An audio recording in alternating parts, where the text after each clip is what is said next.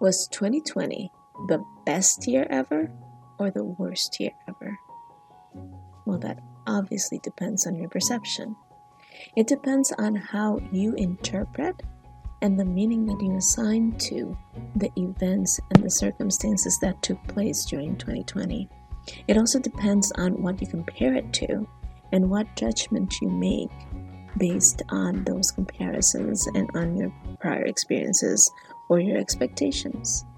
But bottom line is it boils down to how you choose to interpret and perceive the events that took place last year and that for some of us might still be taking place. So, today, as I was contemplating that fact and as I was thinking about last year and how quickly this year seems to be just chugging along, I thought it might be nice to have a conversation about perception, what it is, how we can use it to our favor, and how we can use it as a tool to help lead our families. Is your family ready for whatever comes next?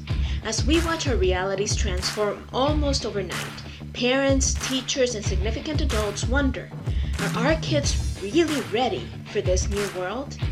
How can we be sure they have all the tools they need? How can we inspire, encourage, and empower them to create secure futures in an uncertain world?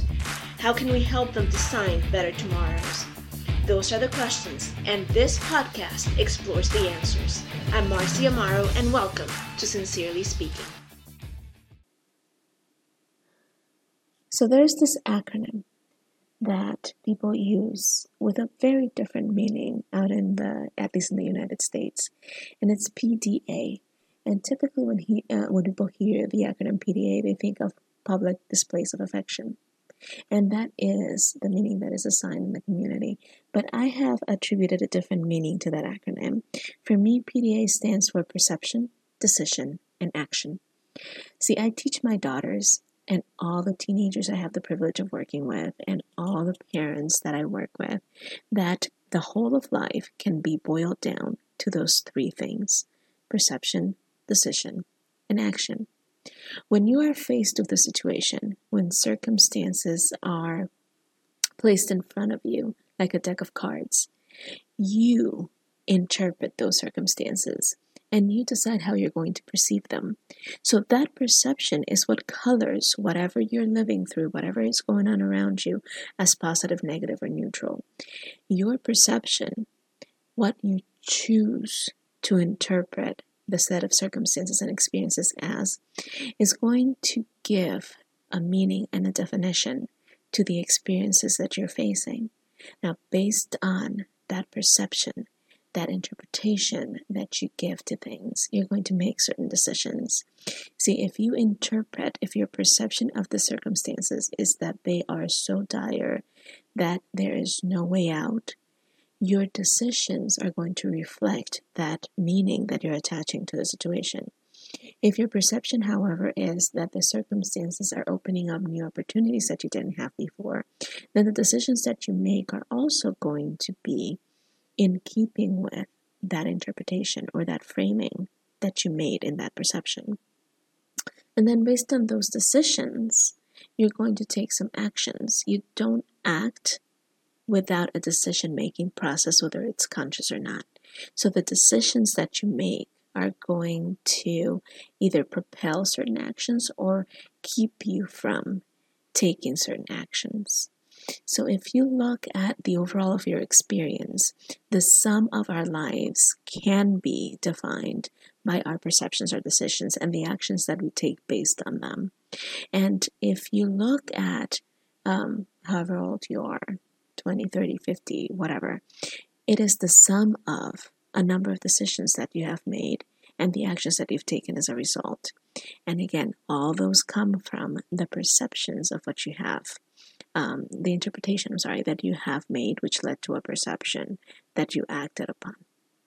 So I believe that if we can really understand this concept of PDA, perception, decision, and action, and use it to help the young people in our lives and to help ourselves make decisions in a more informed way, then our actions will yield better results that are more conducive to what we want to accomplish in life.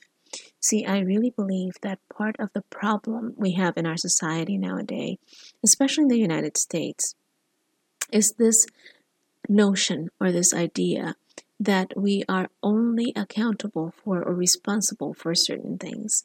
Now, please understand what I am going to say next does not negate the fact that some of us have to live with and face certain things that are unfair, that are thrusted upon us, that we didn't choose, that we didn't pick, and that might not seem fair at first right? So I'm not denying that part. I'm not denying that some of us have had uh, an easier time of certain things and that some of us might have had a harder time of others. I'm not denying that some people have harsher experiences than other than others and I'm not denying that there are circumstances that might seem outside of our control or that might actually be outside of our control. What I am about to say though is this regardless of the origin of the circumstances, regardless of what you might be facing right now, or what you might have faced in the past, or what you might face in the future. The worst posture we can assume in, in, in facing our day to day life is the posture of the victim who has no control over their circumstances. The more we can understand that regardless of where the circumstances came from or what has transpired, we still have a choice and a responsibility in how we respond to those circumstances, the more we can step out of that victim mentality and step into power and authority and leadership and control and feeling like whatever happens, we can do something to step outside of it. We will stop feeling stuck. We will stop feeling, again, like victims or like we don't have control over certain things. When we understand that we always have the opportunity to um, assign a different perception and a different meaning, to make different decisions, which lead to different actions. So, as we advance in this conversation, I wanted to keep that keep that in mind. As Jim Rohn used to say, you can't control the wind, but you can adjust the sail.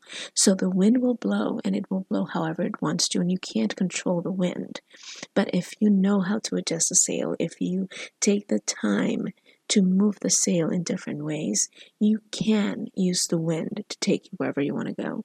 So it's the same thing with those circumstances or those situations that we might face that are outside of our immediate control, but that are in the end subject to our perception, our decision, and our action. Now, if you can agree with that, then we can move forward and talk a little bit about how we can use this. So, I always talk, or, or one of the things that I talk about a lot is the need, the importance of being really aware and really conscious of our self talk, how we talk to ourselves in our inner minds, our conversations with others, and the things that we allow to uh, take hold of and be processed in our minds.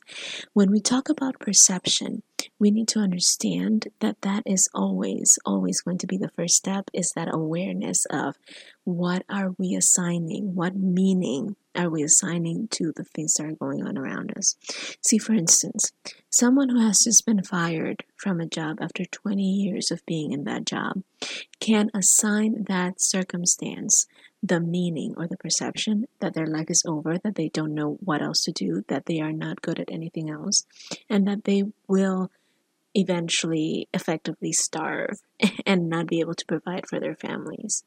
Someone else might take that same circumstance and say, you know what, I've been thinking about leaving or I've been considering exploring other things, and this just opened up a whole world of possibilities for me.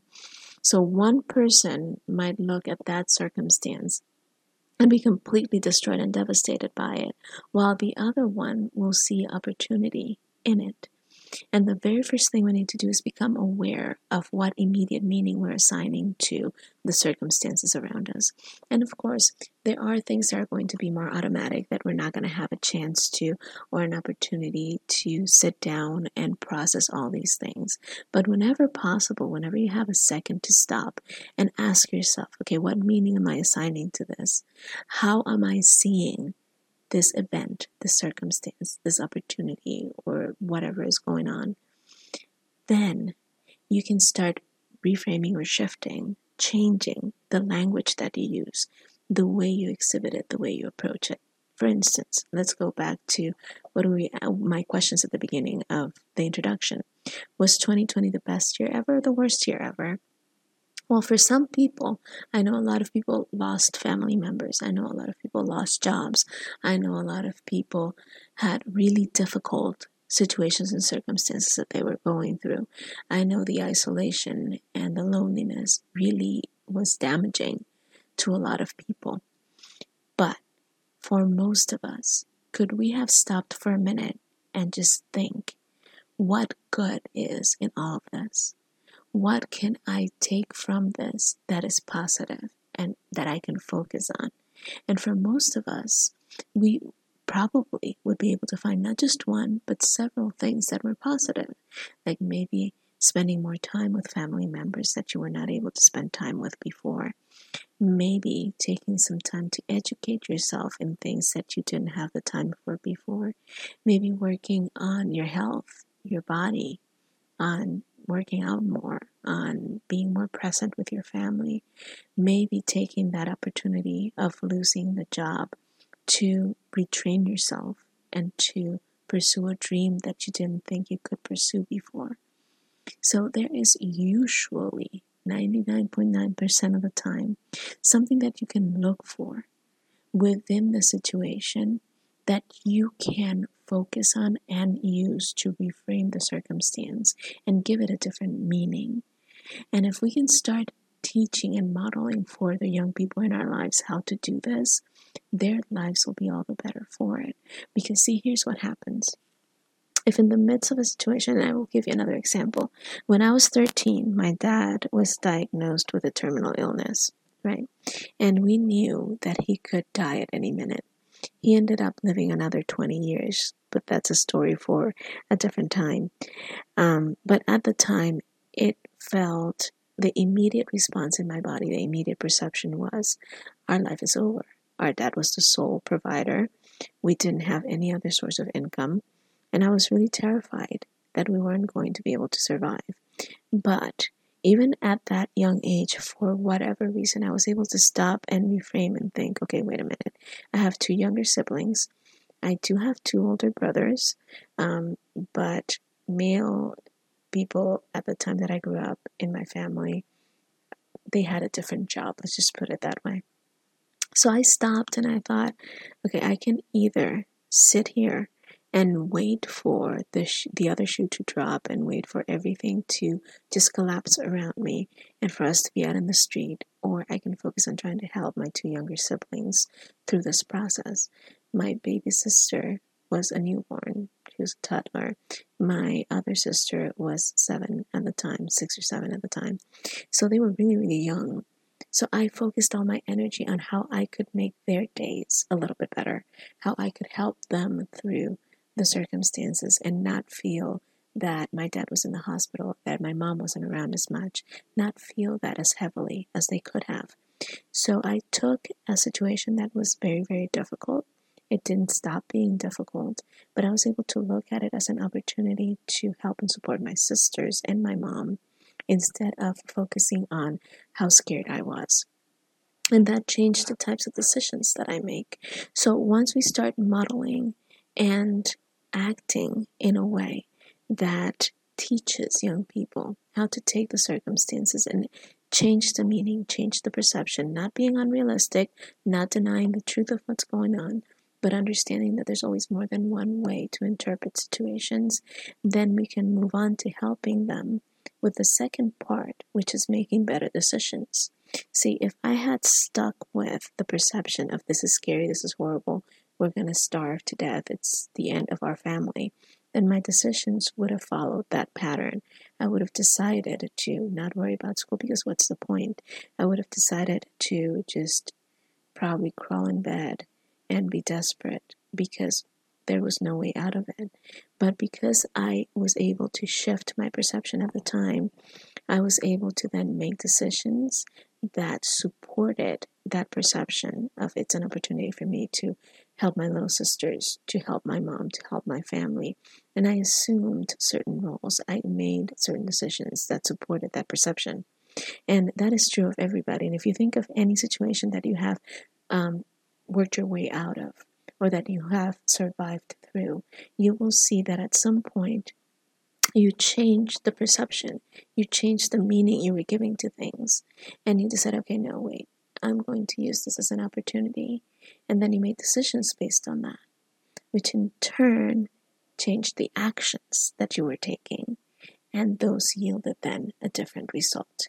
So Again, it all starts with giving things, circumstances, whatever they might be, a different perception, a different interpretation. And then, based on that new interpretation, figuring out what the best decisions might be, which will lead to the most productive actions, which in turn will change the circumstances as a whole. I want to sincerely thank you for spending this time with me. I know you have a million things that you could be doing, so I don't take lightly the fact that you have chosen to spend these last 15 minutes with me. I hope you have found value in our conversation, and if you have, I invite you to share this podcast with someone else in your life who might benefit from it. And as always, I also invite you to head on over to marciaamaro.com where you will find additional resources, including a free download of my Tough Talks checklist, which will help you transform even the most difficult conversations into spaces that are effective, productive, where everybody feels respected, listened to, and taken into account. Until next time, again, I'm Marcia Amaro, and I will meet you again here on Sincerely Speaking.